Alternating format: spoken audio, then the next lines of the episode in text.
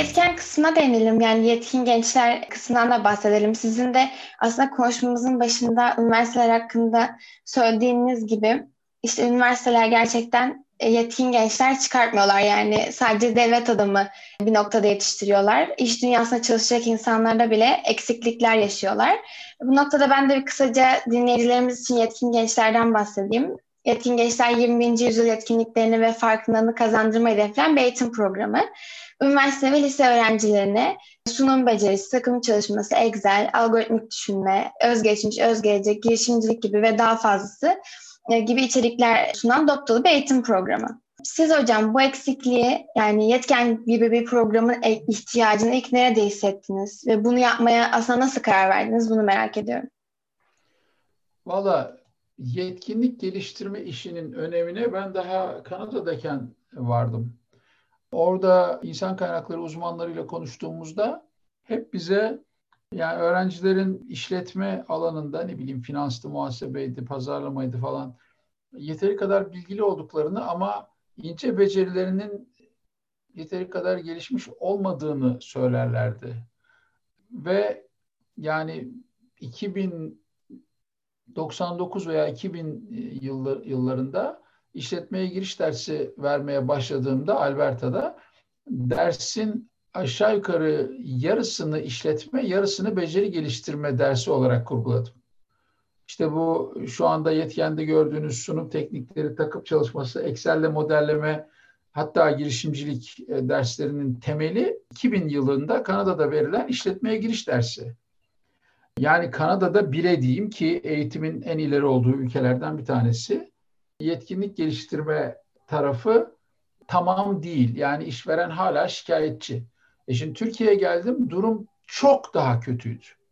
Ve yani burada kalkıp da içerikle vakit geçirmenin vakit kaybı olduğunu düşündüm. Yani tamam, ben öğreteceğim çocuklara içerik de, içeriği zaten çocuklar her yerden alabiliyorlar. Halbuki çocukların esas geliştirmemiz gereken tarafları, yetkinlikleri, becerileri. Ve içeriği öğretmek kolay, yetkinlik beceri geliştirmek çok daha zor. Bizim yani kolay, zordan kaçıp kolayı yapmamız iş değil, yani marifet değil. Bizim zorla mücadele, yani zoru başarmaya çalışmamız lazım. Tabii yani herhalde üniversite hocalarının %95'i falan benim gibi düşünmüyor. Bence bu bilinçsizlikten kaynaklanıyor. Biraz ya bilinçsizlik diyeyim, sorumsuzluk demeyeyim. Biraz da nasıl yapacaklarını bilememekten kaynaklanıyor. Çünkü onların aldığı eğitim, onların gençlerin yetkinliklerini, becerilerini geliştirme eğitimi almadı öğretim üyeleri. Kendi alanlarında uzman oldular ve kendi alanları üzerine konuşabilirler. Yani aslında konu şu, bu yetkinlikler, beceriler dediğimiz şeylerin anaokulundan başlayarak ilköğretimde geliştirilmesi lazım. Yani duygusal zekadan bahsediyoruz, işte takım çalışmasından, sürüm tekniklerinden bahsediyoruz. Stres yönetimi, zaman yönetiminden bahsediyoruz. Bunlar üniversite konusu değil ki. Ama eğitim sistemi bu konuda öğrencileri yüzüstü bırakınca, üniversite bu topu almazsa, üniversite bu topa girmezse, bu konuda sorumsuz davranırsa, öğrenci üniversiteye girdiği eksiklerle üniversiteden mezun oluyor. O zaman ne olacak? İş dünyası bu çocuktan memnun olmayacak. Bu çocuğu büyük bir ihtimalle işe bile almayacak. Ne oldu? Sen ona çok güzel işte içerik öğrettin, ne bileyim termodinamik öğrettin, ticaret kanunu öğrettin ya da işte su sorununda öğrettin ama çocuk işe yaramıyor. Yani daha temel konulara eğilmemiz gerektiğini Türkiye'de ve bunun çok daha acil olduğunu gördüm. Çünkü Kanada'da işveren şikayetçi ama çocukların anaokulundan gelme bir birlikte çalışma kültürleri var. Birbirlerini dinleme kültürleri var. Sunum becerileri var. Proje becerileri var. Zamanlarını planlama becerileri var. Yani mükemmel değil belki ama Türkiye'ye göre çok daha gelişmiş. Türkiye'ye baktığımızda bu becerilerin hepsi o kadar geri bıraktırılmış ki, ya o kadar bir testlerle esir alınmış gençlikten bahsediyoruz ki, burada bu becerileri geliştirecek programların yaratabileceği katma değer çok daha yüksek. Dolayısıyla ben dedim abi ne üniversitesi ne işte 4. sınıf dersi. Yani benim esas alanım tesis yer seçimi ve tedarik zinciri optimizasyonu, tamam mı? Ya onu verecek çok insan var ya. Bu çocuklar oraya gelene kadar daha özgeçmiş hazırlamayı bilmiyorlar. Takım çalışması yapmayı bilmiyorlar. Bu problemleri çözmemiz lazım ve geri kalanını zaten öğrenirler ya da başkaları öğretir diye düşündüm ve Bilkent'ten itibaren bulunduğum her üniversitede bu yetkinlik ve beceri geliştirme işini ön plana aldım. Sonra yani bir tek üniversiteye bunu kısıtlamanın da yanlış olduğunu düşündüm.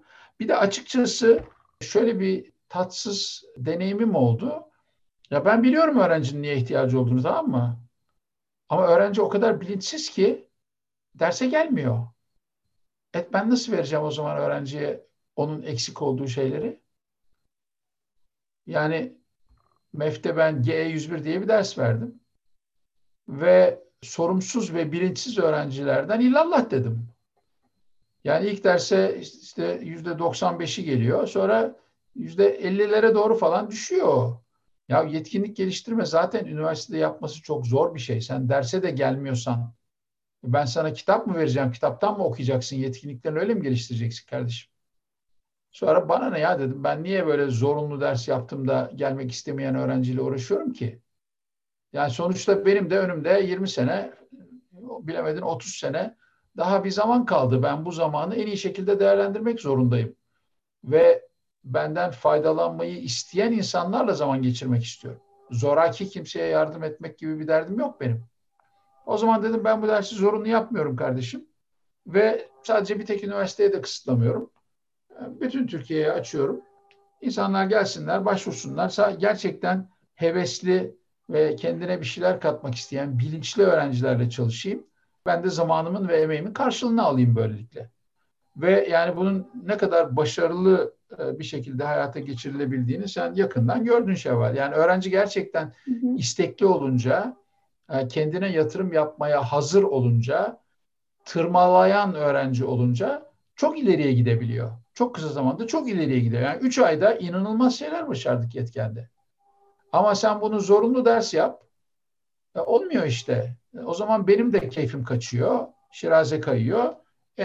Yani ortaya çıkması gereken şey çıkmıyor. Ama şimdi onu çıkartmanın yolunu bulduk. Al sana girişim işte.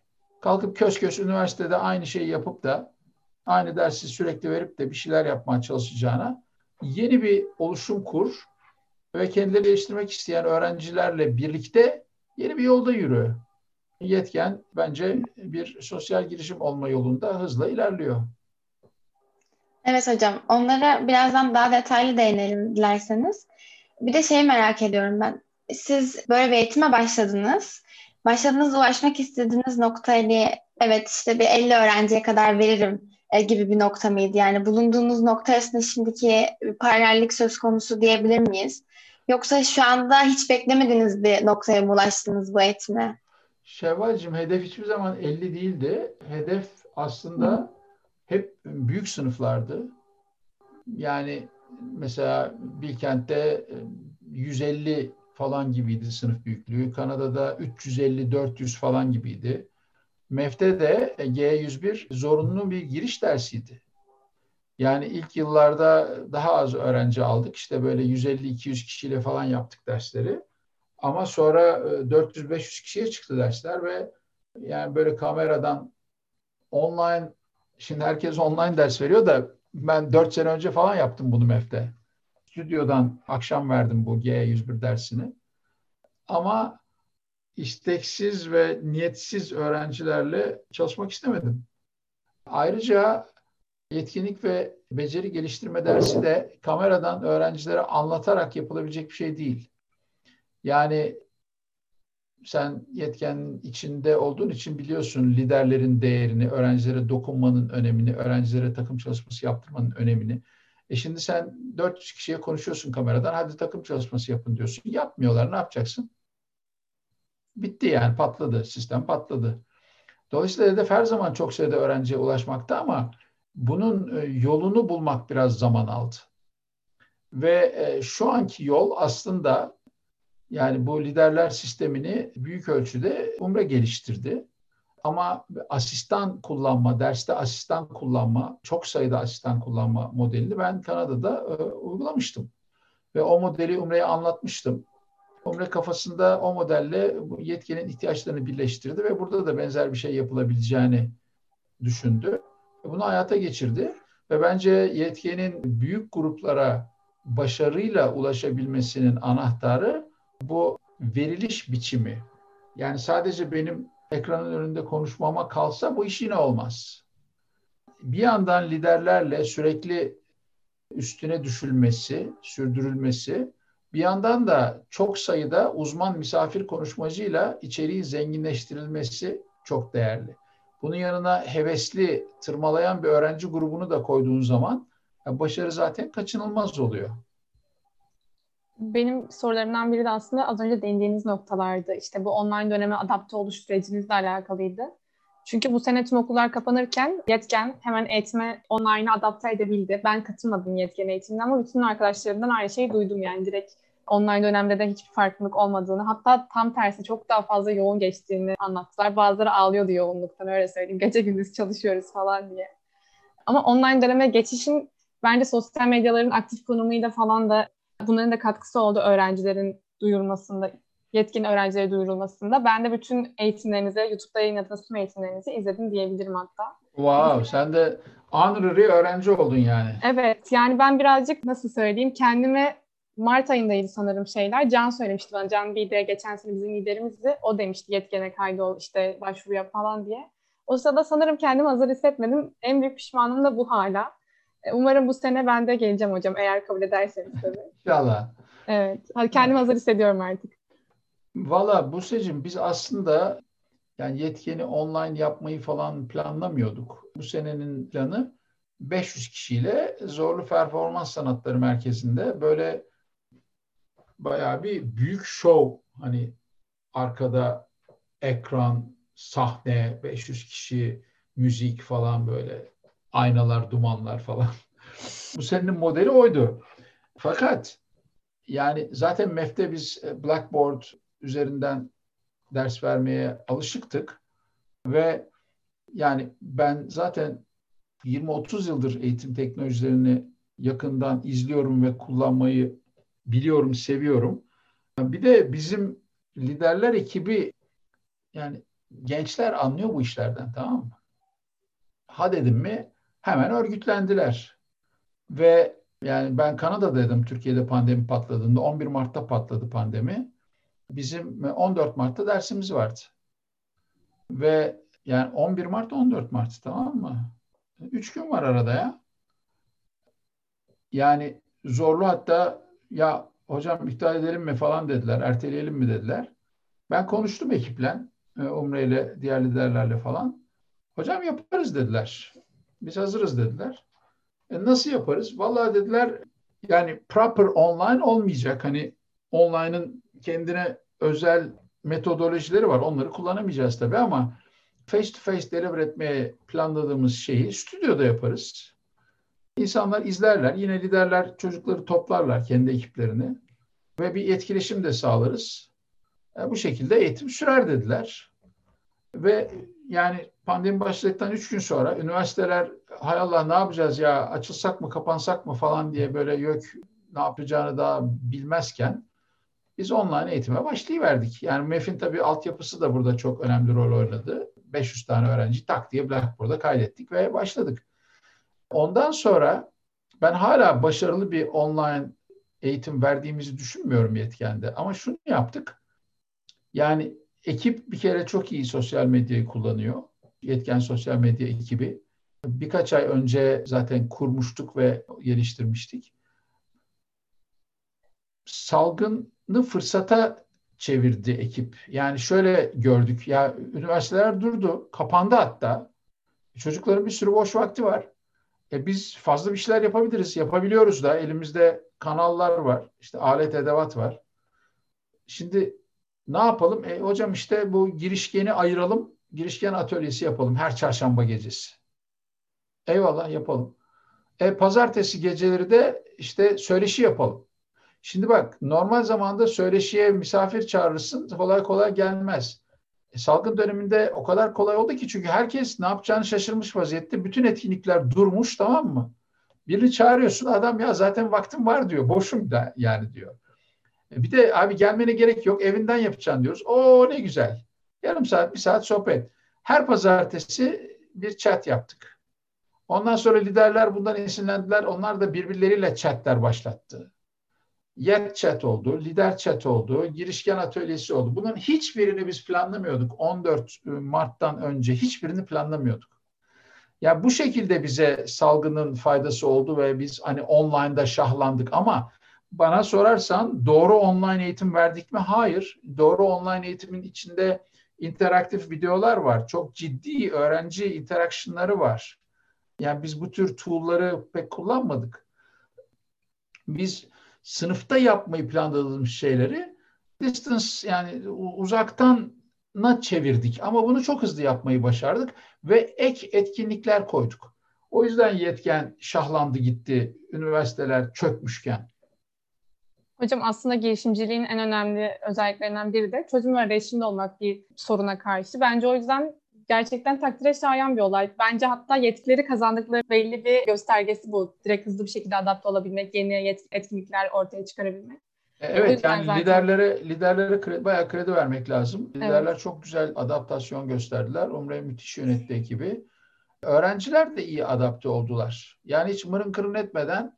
Yani şimdi bütün ülke durmuşken ya tamam abi işte okullar tatil demek varken cumartesi sabah saat 10'da adamlar eğitime geliyorlardı ya ve akşam 6'ya kadar kıpırdamıyorlardı hiçbir yere.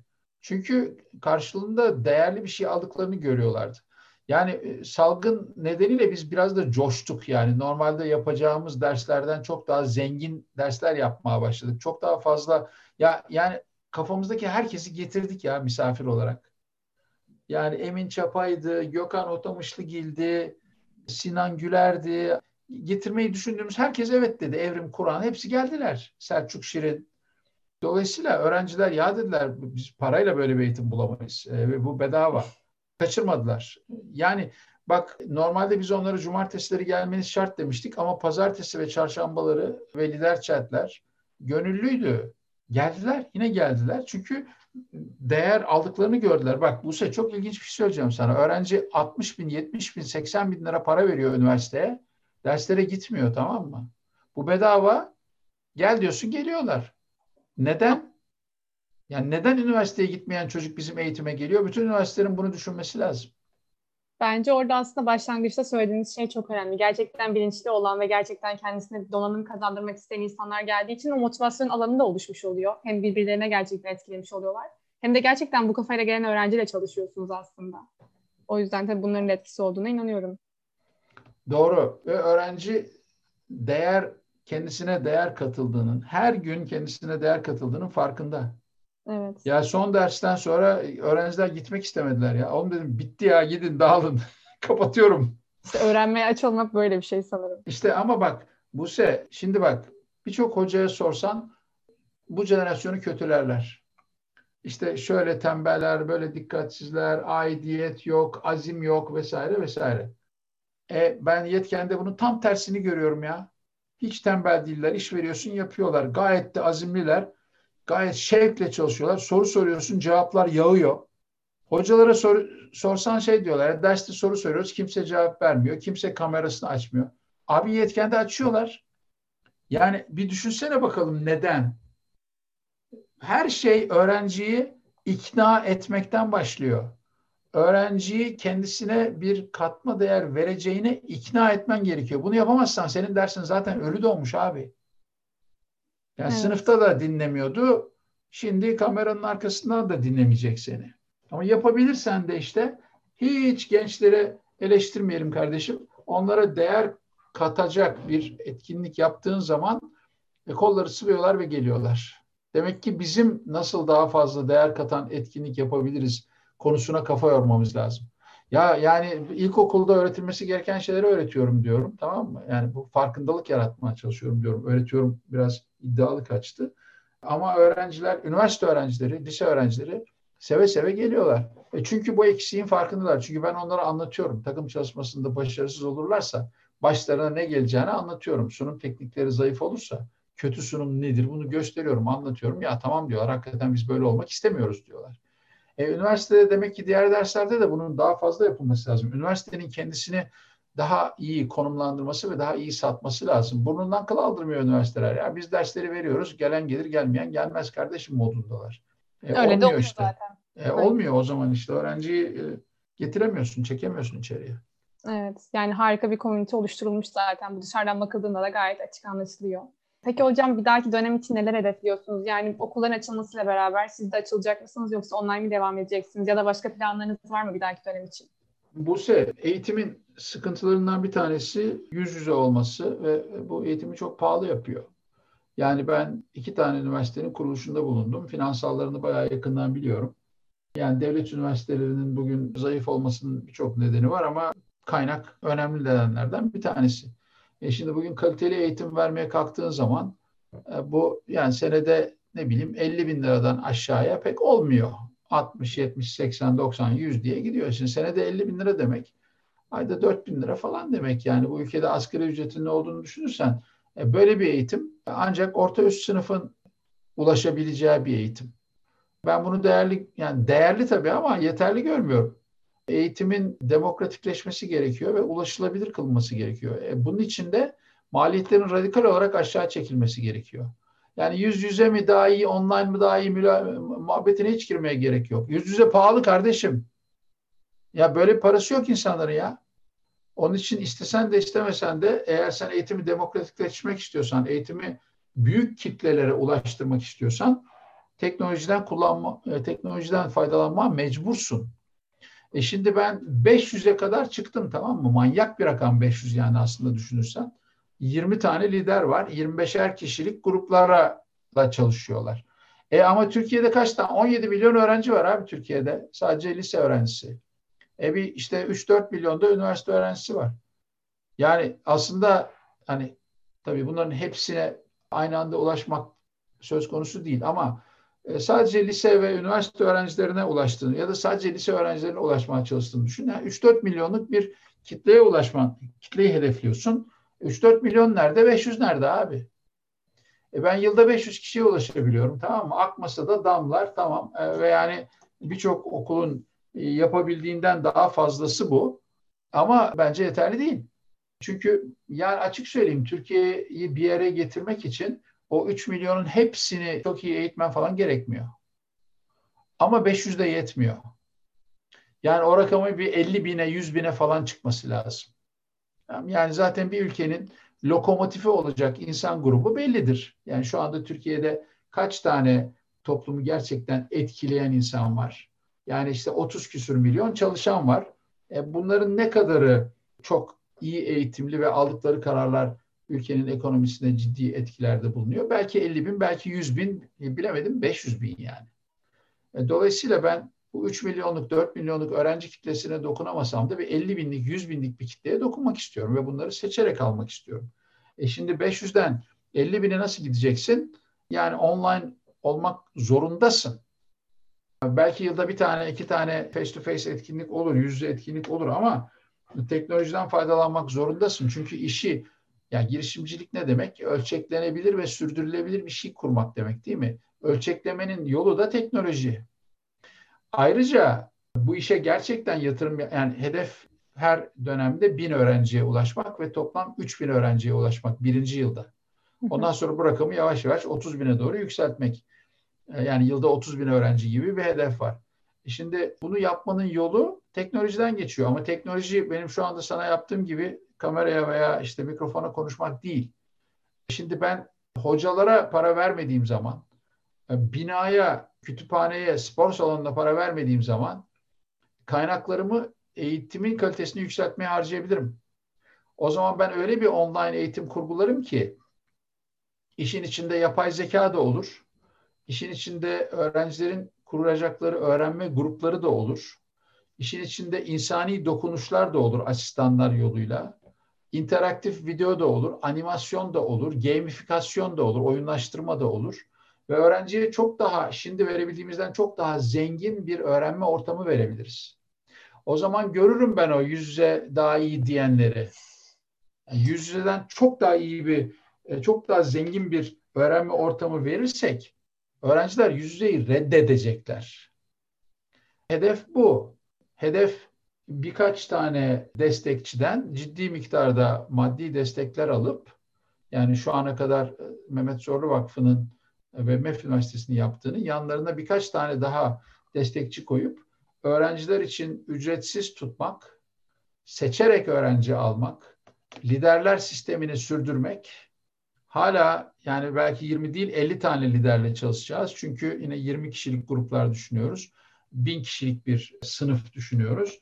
Ve bunu senede 3 defa çevirmek. Bir defa değil. 3'er aylık dönemlerde 3 defa çevirmek. Böylelikle ilk sene 3000 kişiye ulaşabilmek. Oluyorsa ondan sonraki sene belki 6000 kişiye ulaşabilmek. Sınıfları büyüte büyüte. Çünkü bunun, yani bu konuda gereken kaynağa çok kolay ulaşmamız gerektiğini düşünüyorum ben. Madem bütün özel sektör şikayet ediyor mezunların bazı becerilerinin eksik olduğundan, işte tamam, biz o becerileri tamamlayan program kurguladık. Bir zahmet bunun da parasını siz vereceksiniz. Yani burada para öğrenciden bile alınabilir. Ben öğrenciye desem ki bu işte dersin tanesi 10 lira kardeşim. İşte 100 lira, 150 liraya ben sana bu kursu veriyorum. Yine binlerce kişi buna kaydolur ama ben bunu tamamen ücretsiz tutmak istiyorum. Ya da yani ücretli olacaksa da hiçbir zaman ücretin bariyer olmaması gerektiğini düşünüyorum. Yani şu anda vakıf üniversitelerine getirilen en büyük eleştiri ne? Yani parası olanlar okuyor, parası olmayanlar okuyamıyor. Tamam burs veriyoruz falan diyorsun da %10'una %15'ine tam burs veriyorsun. Geri kalanlar paralı insanlar.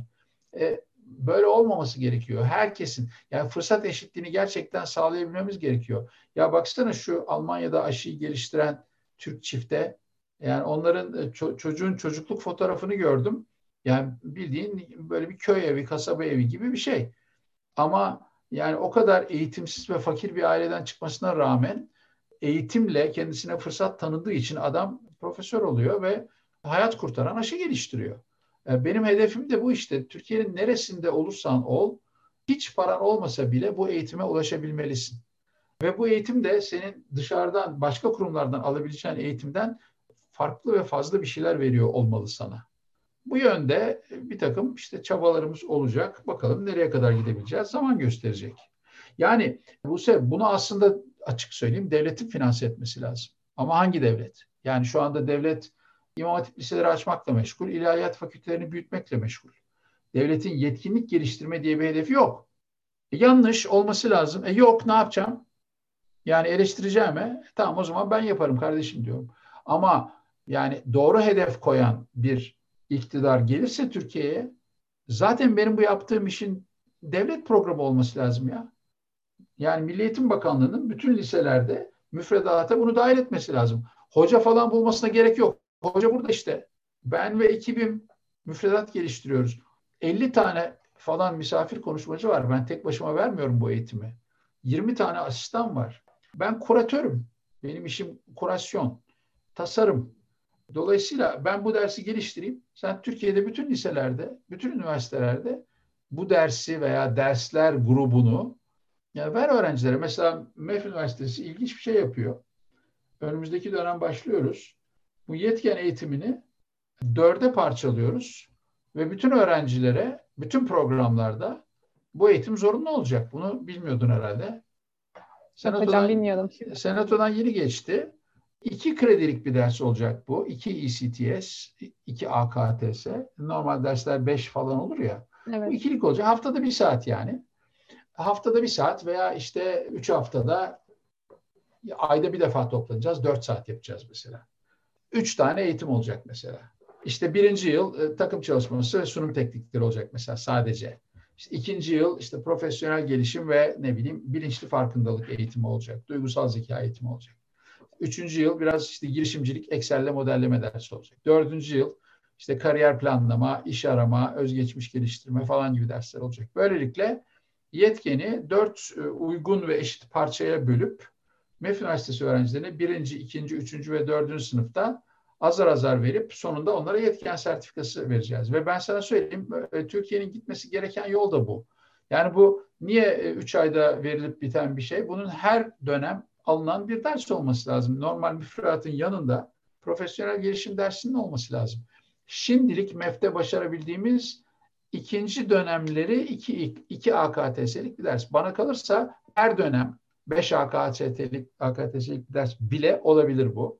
Eğer doğru konumlandırılırsa. Ama ben buna da razıyım. Yani it's a start. Bir başlangıçtır. Ve ben orada öğrenciyi içeriye çekebilirsem, öğrenciye bu işin önemini anlatabilirsem, ya yetkende çocuklar benden kitap tavsiyesi istiyorlar ya. Kitap tavsiye ediyorum. Adam okuyor kitabı ya.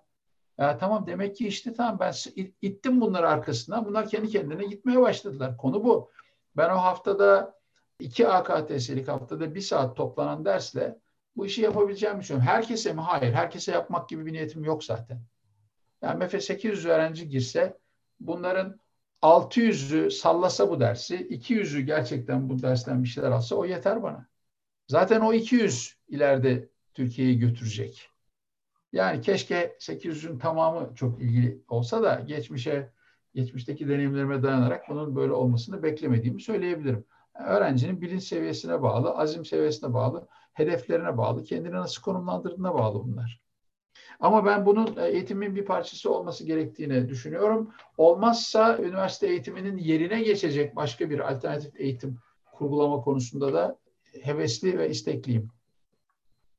Ben de aslında onu soracaktım size. Özellikle MEF kısmını soracaktım. Hani ben de çünkü sizinle aynı kafadayım. Bunun gerçekten de artık 21. yüzyıldaki eğitim sistemine uyarlanması gerektiğini ve herkesin bu fırsata erişebilmesi gerektiğini düşünüyorum. MEF neden böyle bir şey yapmıyor diye soracaktım. Onun cevabını almış oldum ve mutlu oldum açıkçası.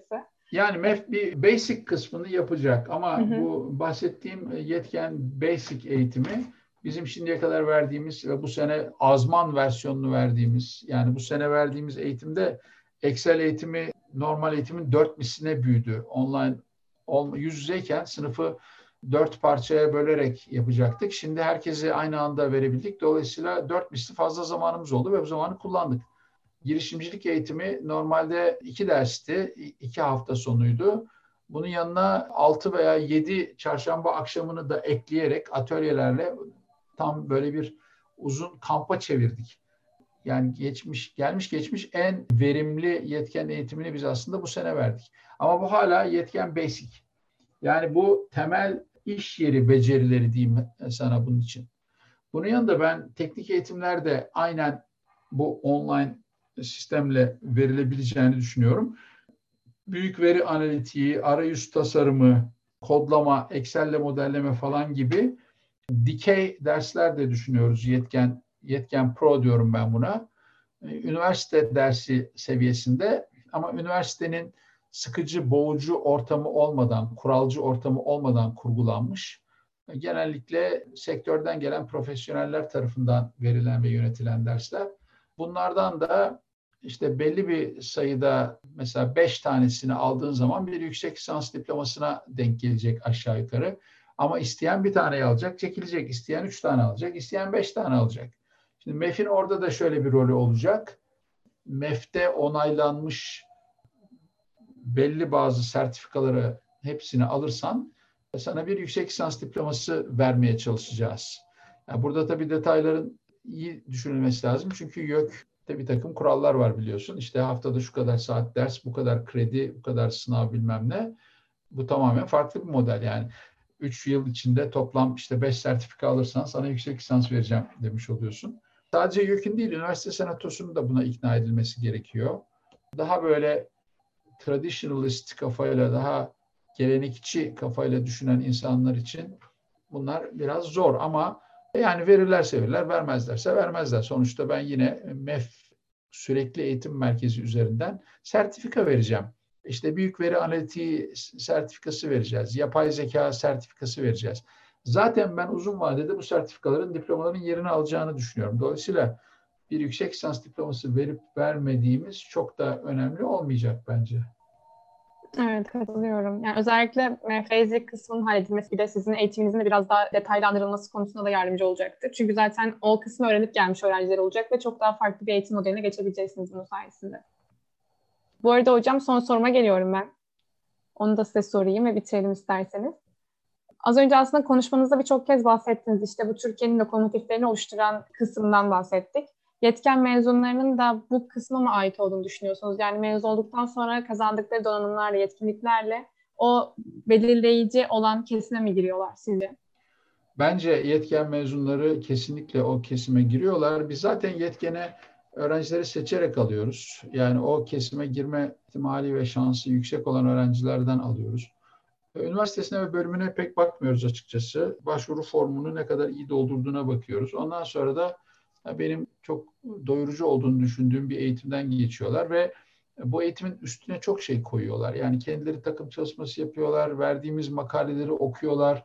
Bizim liderler ekibi böyle bir newsletter hazırlıyor, haftalık veya aylık bir doküman hazırlıyor, onu okuyorlar. Kendi grupları içindelerle buluşuyorlar. Salgından önce fiziksel olarak buluşuyorlardı yani. Üniversiteye geliyorlardı mesela gönüllü olarak, birbirlerine sunum yapıyorlardı vesaire. Yani ben onlara 1 veriyorsam onlar 3 almanın yolunu buluyorlar bu eğitimden. Dolayısıyla yani yanına koydukları bir üniversite diplomasıyla ve biraz da şansları yaver giderse bir kısmının girişimci olmasını ümit ediyoruz tabii. Türkiye'de söz sahibi olacak insanlar yetiştirdiğimizi düşünüyorum. Yani ben 20 sene sonra falan Yetken'in Türkiye'de çok bilinen bir marka olacağını düşünüyorum ve şimdiki halinden de çok daha farklı bir renge bürüneceğini düşünüyorum. Yani en prestijli üniversite markalarıyla birlikte anılan, hatta yani benim hayalim işte diploması nereden sorusu ile birlikte Yetken mezunu mu sorusunun da sorulacak olması. Allah, harika planlar, harika umutlar. Umarım gerçekten gerçekleşir bunlar. Zaten şu anda üniversite öğrencileri arasında yeterli popülariteye sahip olduğunuzu da düşünüyorum açıkçası. Yani benim başka üniversitelerden arkadaşlarım da gayet bunun bilincinde, katılmak isteyen insanlar tanıyorum. Umarım ileride tabii ki dediğiniz gibi bu eğitim sistemi modeline dönüşür. Zaten dönüşmesi gerektiğini düşünen insanlar arasındayım.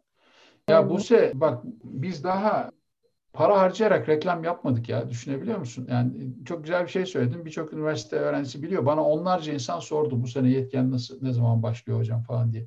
Ve bu tamamen organik sosyal medya kullanımıyla sağlandı. Yani geçmişte benim tek başıma yaptığım, bu sene de liderlerin kurguladığı sosyal medya organik büyümeyle sağlandı. Şimdi bunun yanında bir... Bence hem o var hem de gerçekten öğrencilerini iyi yansıtıyor dışarıya karşı. Çünkü aldıkları şey gerçekten iyi, gerçekten verim kazanıyorlar. Evet. Ve bunu o şekilde anlattıkları için inanılmaz organik bir reklam oluyor dediğiniz gibi. Şimdi bak, öğrenciler çok güzel anlatıyorlar fakat bunun yayılması için biraz reklam lazım. Sosyal medyaya yüklenmek lazım.